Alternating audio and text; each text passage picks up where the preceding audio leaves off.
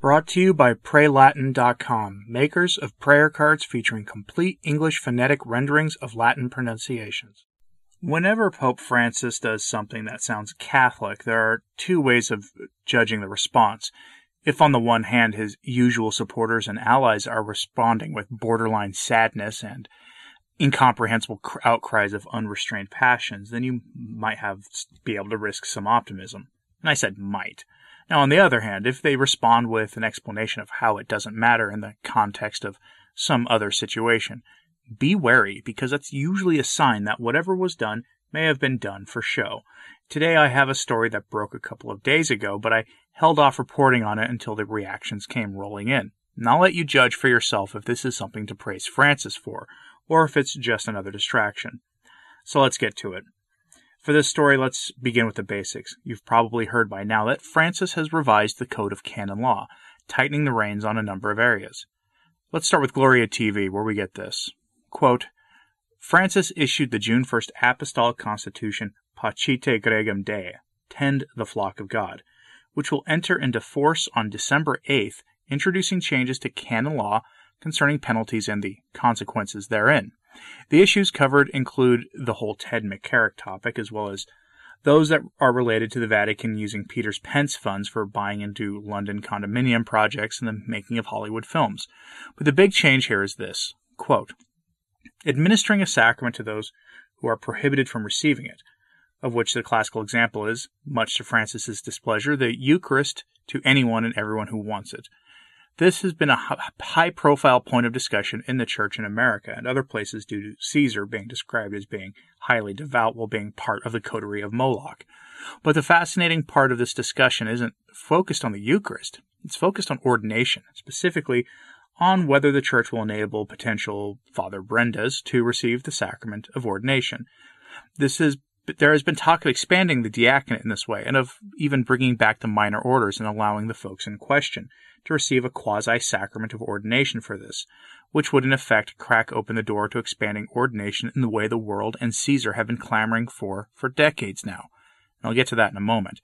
But in the case of the basic revision regarding essentially misapplication of the sacraments, the unnamed author of the Gloria TV piece states something obvious that most people aren't aware of regarding the 1983 Code of Canon Law. Its language is labored, and it hasn't helped enforce the norms of ecclesiastical life in the Church in the slightest. Quote, the canons state in a labored formulation that much damage has been caused by the Council's failure to perceive the relationship between the exercise of charity and the discipline of punishment. Francis explains to truism that it is a duty of justice to impose penalties and that charity requires that pastors have recourse to the canonical system as often as is necessary. And as the author says, until this is used in an even handed manner, regardless of where those subject to this system falls on the trad versus modernist divide, the changes are otherwise meaningless. But what about ordination? For that, we go to the Twitter account of a National Catholic Reporter writer. Now, remember, the National Catholic Reporter is often on Francis's side in the Great Divide, most often criticizing him for not going far enough in the promotion of modernism. The writer is Joshua McElwee, and he uses so many hashtags in his tweet that I'll just give you the text of his tweet instead of screenshots because otherwise the tweets would be incomprehensible for most viewers not used to seeing how Twitter was used back in 2015, since most people don't use Twitter that way anymore. But quoting Mr. McElwee. Pope Francis's new revision today to the Code of Canon Law incorporates a 2007 decree from the Vatican's doctrinal office that whoever attempts to confer a sacred order on a potential Father Brenda shall be automatically excommunicated from the Church, along with the recipient. At the Vatican press conference presenting the new code, Catholic reporter Cindy Wooden asked an interesting question of the number two official at the Pontifical Council for Legislative Texts. With Pope Francis ordering the study of deacon of the expanded de- diaconate, why not narrow sacred to priestly order? The law depends on the theological conclusion, Bishop Juan Ignacio Arrieta responded. If a different theological conclusion arrives, the norm must be modified. Now, why did I include that? Because the response from Bishop Juan Ignacio Arrieta is critical here. If a bishop theolo- if a different theological conclusion is arrived upon, then the norm, meaning canon law in this case, must be changed. In other words, while a new code of canon law is being issued, at least in this regard, at least this portion of the canon law, the door is always open. If anything sums up modernism from the perspective of the modernists, it is what Bishop Arrieta stated. a different theological conclusion arrives, the norms must be modified.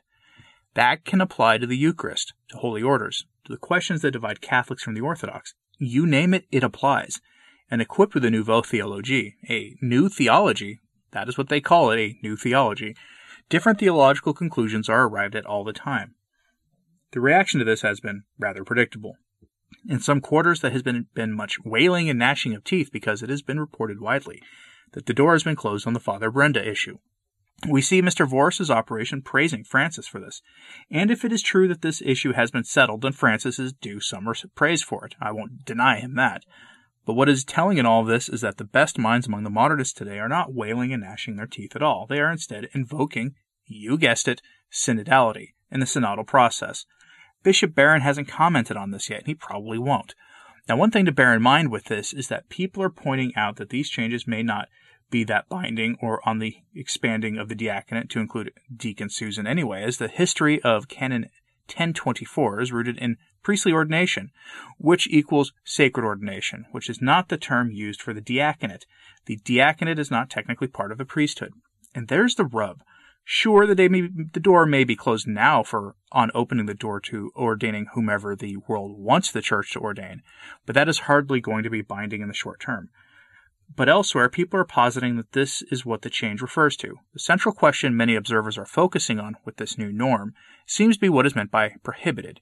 Does it simply mean prohibited by previously imposed declared sanction, or does it apply to a broader understanding of prohibition, such that it incorporates norms like all of Canon 915 or the Code of Canon Law, which refers to not denying someone the sacraments if they are properly disposed to receiving them. This would include anyone who is metaphysically capable of becoming a priest or the Eucharist being received by virtually anyone, since how vaguely this part of canon law is read and upheld these days. But for the real game here, a much clearer part of the game, let's check in with the head of the modernist intellectual movement, Massimo Faggioli, the man who told us regarding the Latin Mass that we could keep our timeless Catholic liturgy, but not our timeless Catholic theology. I want you to remember those words because it again gives his theology away. On Twitter, he went and explained that the real aim here may be, at least for those who want to expand ordination, to include every Tom, Jane, and Harriet, quoting his Twitter. Short thread on synodality and canon law, including recent changes to canon law. The synodal processes will have to pay full regard to canon law in the way they are celebrated. Hence the central role of the bishops. That having been said, it is a critical part of the process that where canon law needs to change, a reason case should be made by the synods, knowing that it is only the Holy See who can alter canon law.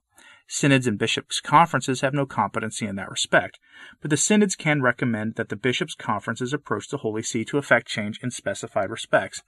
That is to say, current canon law is not the final word of the Catholic Church, and even less a binding force for the synodal process. To put it most simply, the Church is going to be entering a church-wide synod of bishops this coming year, and part of that program is to have the various national conferences of Catholic bishops meet to hash things out among themselves before bringing things back to Rome. This part of the synodal process is where Mr. Faggioli believes that canon law either doesn't apply or can be changed. It's a novel idea and I, one that I suspect the bishops will run with. But there is another aspect to this that I'll briefly touch on here. We've seen widely in America, Europe, and other places where modernism has really taken firm hold that lay ministries and work in chanceries and other parts of liturgical life that the spirit of Vatican II was heavily emphasized had been open to any layperson who wanted to do them for some time now. And we're talking about this going back decades, including altar servers and the like.